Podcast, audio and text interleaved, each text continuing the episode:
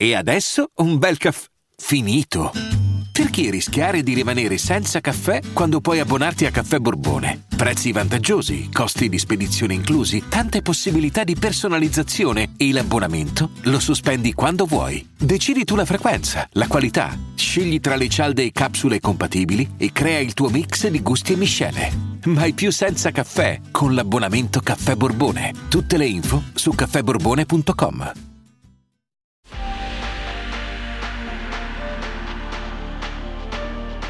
Questo è Storie di Videogame, il podcast per tutti quelli che come me non si accontentano di giocare ma vogliono saperne di più. Vogliono scoprire com'è nato un videogame, chi l'ha creato, gli aneddoti, le curiosità. Io sono Andrea Porta e nella puntata di oggi scendiamo nelle profondità marine, scoprendo successi e fallimenti di una delle saghe di videogame più affascinanti e tormentate degli ultimi anni. Siete pronti? Cominciamo!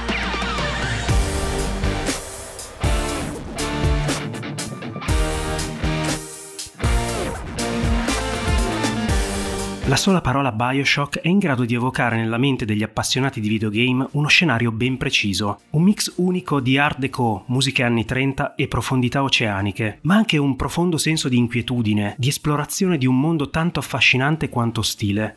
Ebbene, se quest'ultimo ha sempre fatto parte del progetto sin dalla sua genesi, l'ambientazione sottomarina è arrivata solo dopo diverso tempo.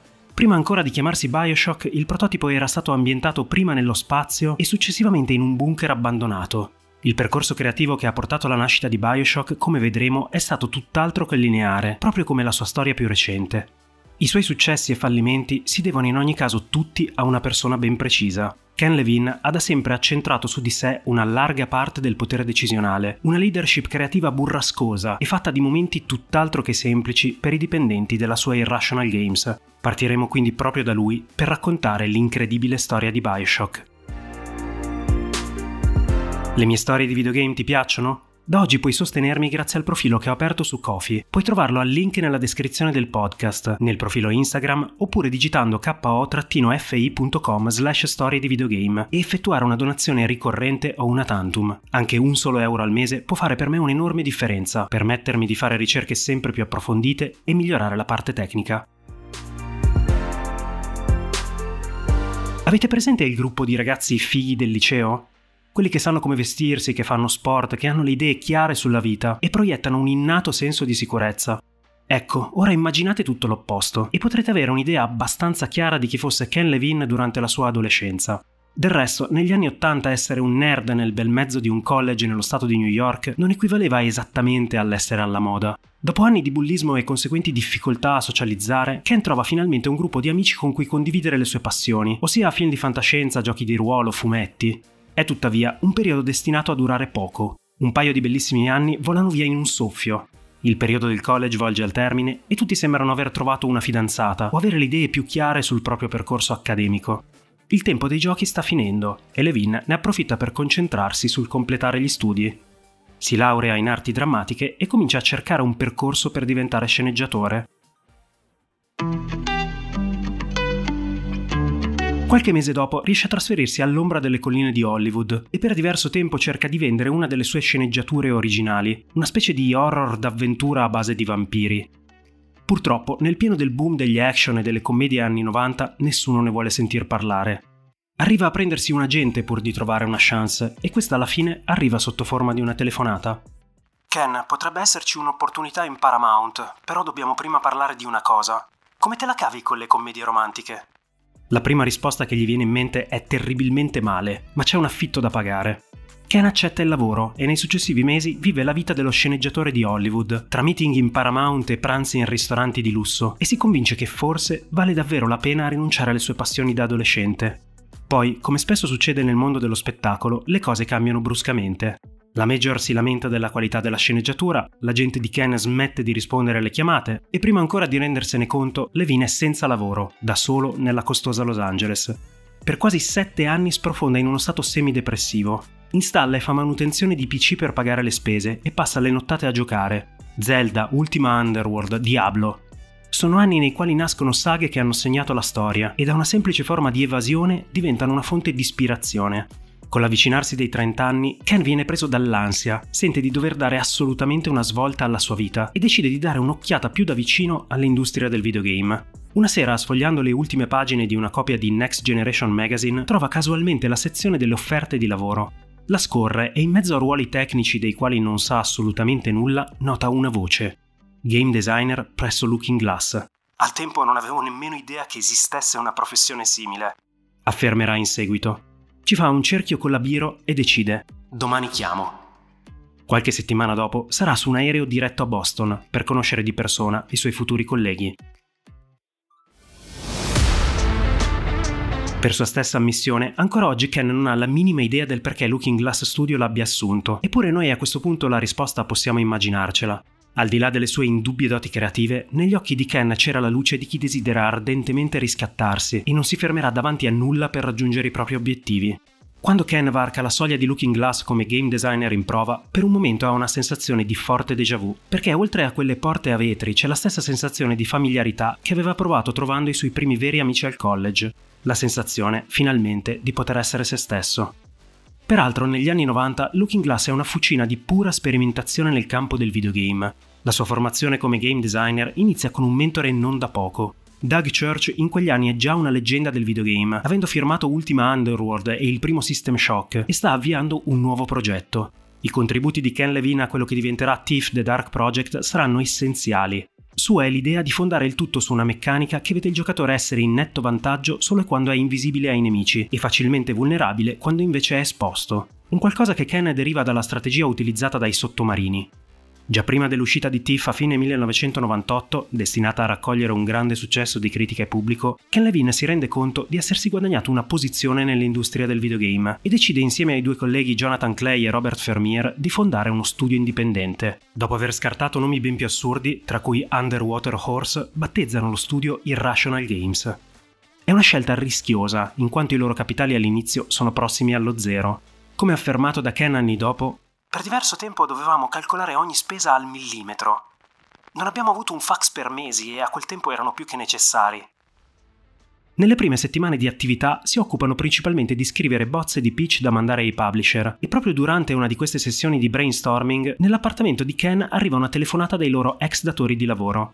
Looking Glass propone loro lo sviluppo del seguito di System Shock, un gioco che pur non avendo conosciuto un grande successo commerciale, viene ancora oggi ricordato per essere stato il primo a utilizzare la visuale in prima persona in combinazione con una narrazione di spessore. Inutile dire che accettano di buon grado l'aiuto di Looking Glass è proprio quello di cui hanno bisogno per partire con il piede giusto.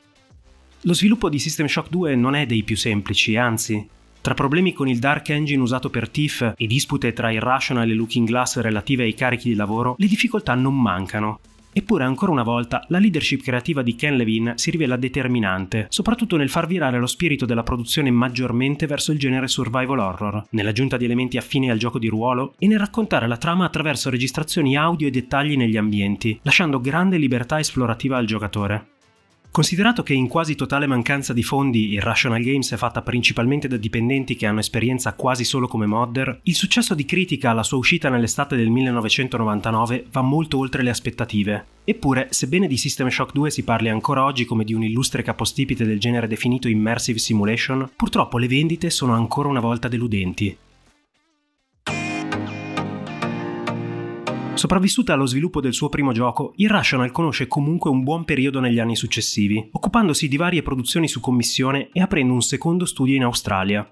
Seppure impegnati su altri progetti, Ken Levine e molti altri dipendenti continuano a coltivare il sogno di concludere la saga di System Shock con un terzo capitolo. Levine arriva a scrivere un pitch di due pagine, ma Electronic Arts lo rispedisce al mittente, citando le cattive performance commerciali, Ken non si arrende e il motivo è molto semplice. System Shock 2 ha rappresentato per lui un momento di libera espressione di quello che sente di saper fare meglio, ossia raccontare storie complesse e ricche di riferimenti filosofici in maniera almeno per il tempo non tradizionale, ossia integrando la narrativa nel tessuto stesso dell'esperienza. Convinto che la strada sia quella giusta, Ken smette di cercare opportunità di sviluppo su commissione e inizia a lavorare su un seguito spirituale di System Shock. Slegare la nuova produzione da quel brand è infatti essenziale per attirare potenziali nuovi publisher.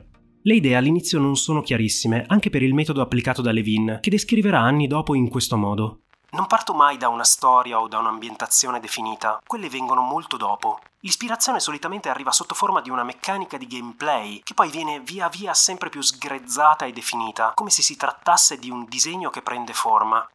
Questa idea che arriva sotto forma di ispirazione è un mondo di gioco basato su tre differenti tipi di creature che Ken sin da subito chiama cacciatori, protettori e custodi. Questi ultimi si aggirano per le ambientazioni trasportando una preziosa risorsa, ma sono quasi del tutto inermi e braccati dai cacciatori. Quando un cacciatore minaccia un custode, interviene un protettore, dotato di enorme forza bruta. In questa meccanica, Levine immagina che i giocatori possano decidere come muoversi. Chiaramente saranno attaccati a vista dai cacciatori e avranno tutto l'interesse a impadronirsi delle preziose risorse trasportate dai custodi, con rischio però di attirare l'attenzione dei protettori.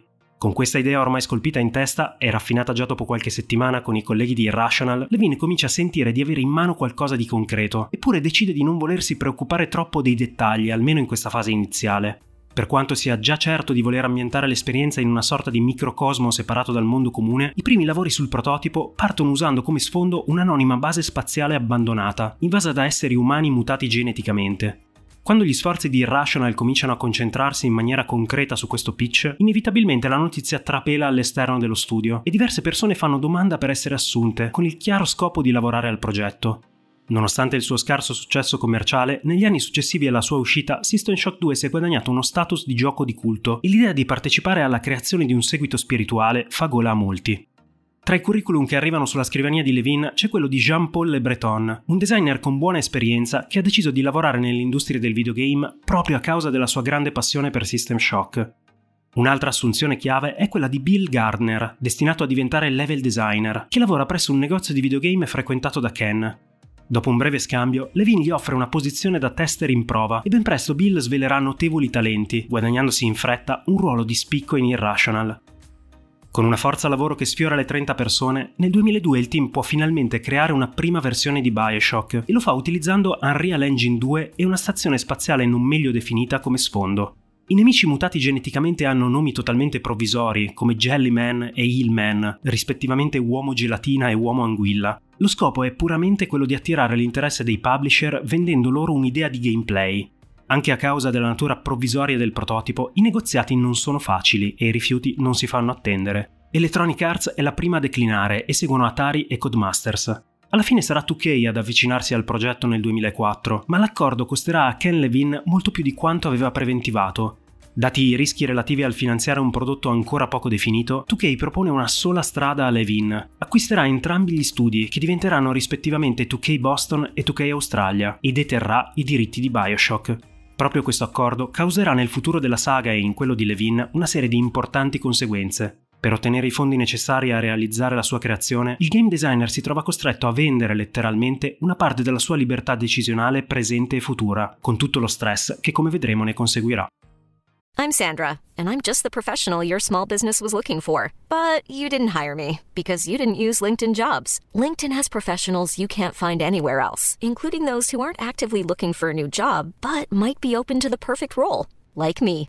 In a given month, over 70% of LinkedIn users don't visit other leading job sites. So if you're not looking on LinkedIn, you'll miss out on great candidates like Sandra. Start hiring professionals like a professional. Post your free job on linkedin.com/people today. Sulla base del prototipo che ha convinto 2K, Ken e il team continuano a sperimentare, creando meccaniche che mescolano lo sparatutto in prima persona ad elementi da gioco di ruolo, con questi ultimi che si concretizzano in una scelta di poteri basati sulla manipolazione genetica, che il giocatore può usare a proprio vantaggio. Il reparto dove i progressi sono più lenti, almeno inizialmente, è quello artistico. L'anonima stazione spaziale viene scartata e rimpiazzata con un bunker abbandonato, senza migliorare di molto la situazione, e il design delle tre fazioni continua a non soddisfare nessuno. Poi arriva un'illuminazione inaspettata. Mentre sta spendendo uno dei suoi weekend liberi a New York, Ken visita per la prima volta il famoso Rockefeller Center. Per chi non lo conoscesse, si tratta di un gruppo di edifici commerciali sulla Quinta Avenue, a poca distanza da Central Park, edificati negli anni 30 dal magnate petrolifero John Rockefeller Jr. e caratterizzati da un particolare stile noto come Art Deco. Il punto più celebre è sicuramente la statua di Atlante, intento a reggere il cielo in una posa indimenticabile. Proprio di fronte a questo gigantesco bronzo alto quasi 5 metri, Ken Levine si blocca, nel più classico dei momenti di rivelazione. Quando si volta, nella sua testa la città sottomarina di Rapture ha già preso forma. La cosa forse più sorprendente di questa ispirazione è che andrà ad impattare non solo lo stile visivo di Bioshock, ma anche la sua storia. Levine parte da una semplice domanda: perché mai qualcuno dovrebbe costruire una città in fondo all'oceano?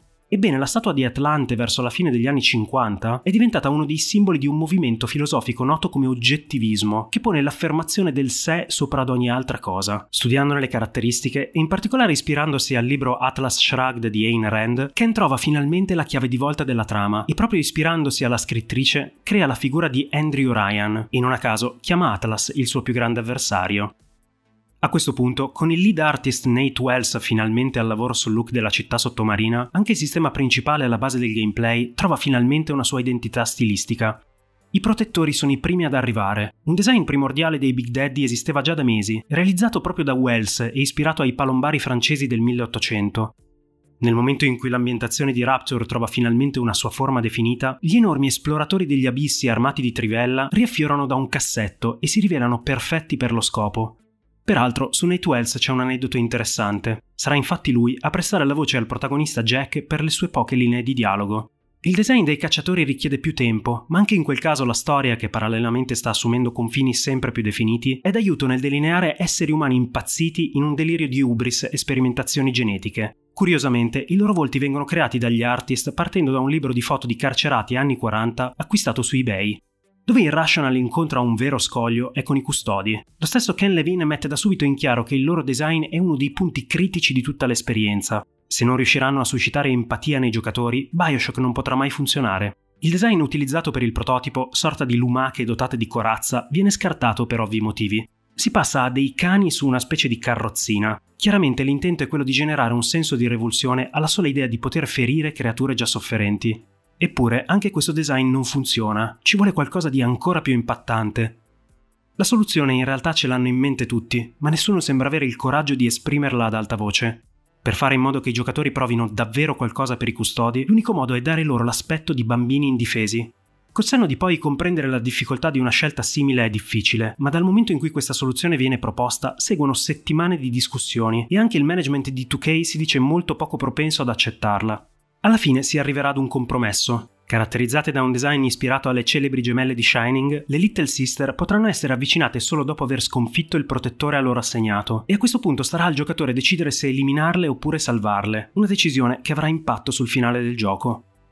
Per quanto i lavori procedano, l'acquisizione da parte di 2K cambia profondamente le ambizioni del progetto. Il team sfiora le 90 persone e l'investimento complessivo supera i 20 milioni di dollari, 2K Australia, la quale stava lavorando ad un gioco basato sulla licenza di XCOM, è costretta a suo malgrado ad abbandonare completamente il progetto per aiutare lo studio di Boston con Bioshock, e questo genera diversi malumori. Per Ken Levine significa dover gestire non solo un team enorme, ma anche una forte pressione, facendo emergere alcuni lati del suo carattere i quali nel bene e nel male andranno a definire una personalità tanto straordinariamente creativa quanto umorale. Ogni qualvolta in un meeting si fa menzione di elementi che richiamino anche solo alla lontana la fantascienza, le reazioni di Levin sono via via sempre più plateali. Arriverà a gridare di fronte a tutti un sonoro shut up al lead level designer Paul Helquist, il quale stava cercando di difendere una sua opinione professionale. Episodi simili nelle riunioni si ripetono abbastanza spesso e aumentano in frequenza e gravità col passare del tempo. Da una parte Levin deve consegnare un'opera che sappia raccogliere la non facile eredità di System Shock 2, dall'altra ha un publisher che chiede un prodotto in grado di vendere milioni di copie. Più volte lungo il corso dello sviluppo sembra non riuscire a gestire queste responsabilità, finendo per antagonizzare alcuni dei team al lavoro, in particolare quello del game design. Arriva ad usare un'espressione sand in the gears, ossia sabbia negli ingranaggi, per definire le persone che a suo parere ostacolano il percorso creativo. A fronte di quello che in certi giorni è un ambiente di lavoro ostile, ci sono anche momenti di grande collaborazione e gioia creativa. Ken sembra quasi avere un superpotere a tratti, la capacità di entrare in un meeting e risolvere in un attimo problemi che bloccavano interi supporti da settimane. Il quadro che viene dipinto tra le interviste ai suoi collaboratori è quello di un genio incostante, tra scatti di rabbia, problemi di gestione e intuizioni destinate a lasciare un segno nella storia del videogame. Un esempio di come l'azienda sia stata in grado di risolvere problemi complessi sono gli strike team, descritti da Levin in diverse interviste. Sono stati utilizzati in diversi aspetti del gioco, ad esempio le armi. Per realizzarne una in tutti i suoi complessi aspetti, dal look al bilanciamento, viene creato un team temporaneo costituito da un game designer, un animatore, un artist, un programmatore, uno specialista degli effetti e un audio designer. Questo piccolo gruppo multidisciplinare può così seguire a fondo lo sviluppo di un singolo aspetto del gioco e assicurarsi che il risultato finale sia qualitativamente alto.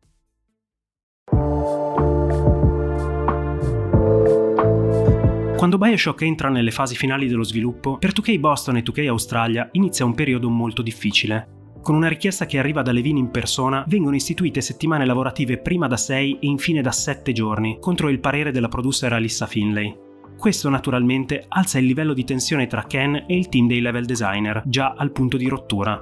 Levin arriverà ad escludere Paul Elquist da alcuni importanti meeting, ma senza che quest'ultimo si distolga dal suo lavoro. Lascerà Irrational Games esattamente due mesi dopo la consegna del gioco completo. Altri membri del team, probabilmente meno esposti agli sbalzi d'umore di Levin, raccontano invece quegli ultimi mesi, seppure intensissimi, con più entusiasmo. È il caso di Jordan Thomas, assunto solo otto mesi prima della chiusura dei lavori per dare una mano al team dei level designer. In interviste successive dichiarerà che nei suoi giorni migliori Irrational Games era un posto incredibile dove lavorare. Con la data di consegna del gioco sempre più vicina, una mattina Levine chiama raccolta tutto il team per un annuncio totalmente inaspettato. Negli ultimi giorni ho fatto presente a 2K quanto alcune settimane di ritardo sull'uscita del gioco potrebbero giovare al prodotto finito. Mi hanno ascoltato. Abbiamo altri tre mesi per rifinire Raptor al massimo. Il contesto è tuttavia un po' più ampio. L'apparente concessione di 2K è in realtà frutto di grandi preoccupazioni da parte del publisher, che considera Bioshock troppo complesso e orientato al gioco di ruolo per interessare il grande pubblico. La richiesta, niente affatto velata, è spingere molto di più l'acceleratore sull'azione e semplificare buona parte delle meccaniche. Dopo un periodo molto intenso e i frequenti scontri con Ken, molti non nascondono il disappunto. Da una parte l'idea di completare il prodotto con più calma è allettante, dall'altra sanno già che questo si tradurrà in altre 12 settimane lavorative da 7 giorni ciascuna. Quello che ancora non sanno è che di lì a breve una pratica di routine rischierà di mettere a repentaglio il lavoro di anni. A 2007 già inoltrato si decide infatti di organizzare una massiccia sessione di testing del gioco, Decine di persone si accomodano in una grande stanza, ignari che Ken Levine e i lead di progetto possano vederli giocare, e provano l'inizio di Bioshock per un paio d'ore. Successivamente riempiono dettagliati questionari. Nessuno si aspetta un risultato perfetto, ma il feedback è letteralmente disastroso. Alcuni nemmeno afferrano il fatto che l'ambientazione sia sottomarina, altri criticano la voce di Atlas. Ci sono troppi oggetti da raccogliere, troppe meccaniche introdotte nei primi minuti. Non sempre si ha una compressione chiara della direzione da prendere, Nessuno degli intervistati, in altre parole, comprerebbe il gioco. La difficile revisione interna di questa sessione di testing porta il team a chiedersi se la porzione di gioco scelta per la prova non fosse quella sbagliata o se il gruppo di tester non avesse gusti troppo generici. Alla fine, d'accordo con 2K, si renderanno conto che l'unico modo per salvare Bioshock è rimettersi al lavoro. Nei mesi successivi il gioco diventa oggetto di una profonda rilavorazione. La sequenza iniziale, ideata da Levine e dichiaratamente ispirata all'episodio pilota di Lost, viene aggiunta proprio in questa fase. Molte delle meccaniche da gioco di ruolo vengono semplificate. Il sistema di illuminazione viene rilavorato per rendere le ambientazioni più chiare. I controlli e l'interfaccia vengono ampiamente migliorati. Per evitare smarrimenti durante l'esplorazione viene introdotta una freccia che guida sempre il giocatore al suo obiettivo. La voce di Atlas viene interamente sostituita. La mole di lavoro è enorme e non ci sono pause, ma forse per la prima volta tutto il team di Irrational lavora senza dubbi su quale sia la meta. Come vedremo, si tratterà in un certo senso di un proverbiale canto del cigno. Ad agosto 2007 Bioshock esce in contemporanea su PC e Xbox 360. Le recensioni lo celebrano senza sosta, portando le azioni di 2K a crescere del 20%. Vince diversi premi, tra cui un prestigioso BAFTA. In meno di un anno le vendite superano i 2 milioni di copie e arriveranno a raggiungere i 4 milioni. Bioshock diventa quello che in inglese si definisce un instant classic, L'esperienza di gioco è tutt'altro che rivoluzionaria, anzi si presta a più di una critica legata principalmente agli effetti dei profondi cambiamenti fatti solo a qualche mese dall'uscita. Ma a renderlo indimenticabile è proprio l'ecosistema immaginato da Levin, l'atmosfera unica del mondo di gioco e un certo colpo di scena vicino alla conclusione. Potrebbe essere una perfetta e pacifica chiusura di una vicenda tormentata, ma come a volte succede nelle nostre storie di videogame, il successo di critica e vendite non basta a tenere unito il team. Allo stremo non solo delle forze ma anche psicologicamente, 2K Boston si sfalda sotto gli occhi increduli di Ken Levine. L'ardente desiderio di creare qualcosa che lasciasse il segno ha finito per mettere tutto a repentaglio, una proverbiale somiglianza con la storia di Andrew Ryan, il fondatore della città sottomarina di Rapture. Diverse figure chiave lasciano lo studio e con un memorabile colpo di scena Ken Levine decide di non volersi occupare del seguito di Bioshock. Se pensate che si tratti di uno sviluppo degli eventi fuori dal comune, nella prossima puntata dedicata alla storia di Bioshock troverete ad aspettarvi sorprese ancora più grandi. Vi ringrazio per l'ascolto e vi invito a votare e seguire il podcast se quello che faccio vi sta piacendo. Ringrazio i miei nuovi supporter su Kofi, dove potete supportare il podcast con una donazione cliccando al link in descrizione. Beppe, Gumaz, Andrea, William, Femi, Sergio, Davide. Grazie infinite per il supporto. Se volete darmi consigli su videogame o saghe che vorreste vedere trattate in futuro, trovate tutti i miei contatti nella descrizione del podcast. Alla prossima puntata!